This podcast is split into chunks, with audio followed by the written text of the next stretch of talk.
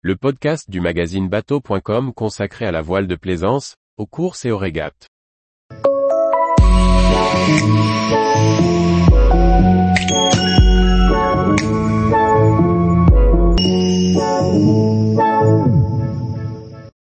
Whitbread 1977 à 78, une édition qui a créé une génération de marins. Par François-Xavier Ricardou. Dernier épisode pour revivre la Whitbread 1977 à 78. Cette course autour du monde en équipage avec escale a été filmée par des caméramans présents sur les bateaux français. Ainsi sur Penduic VI, sur Gauloise 2, sur Japy Herm, on peut découvrir des images incroyables à voir ou à revoir pour s'imprégner des conditions de navigation de l'époque.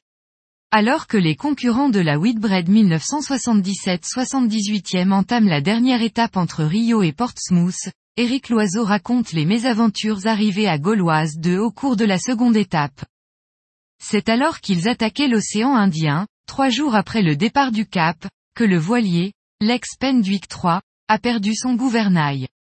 Après un retour au port pour réparer, s'en est suivi une succession de problèmes tant sur le bateau que sur l'équipage qui ont demandé de nombreuses manœuvres.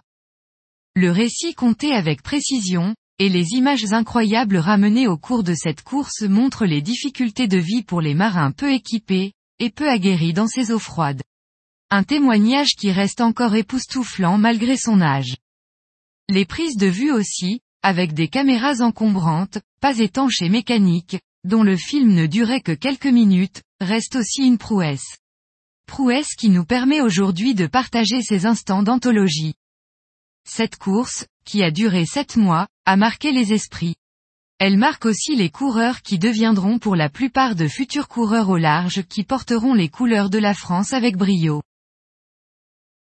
Tous les jours, retrouvez l'actualité nautique sur le site bateau.com. Et n'oubliez pas de laisser 5 étoiles sur votre logiciel de podcast.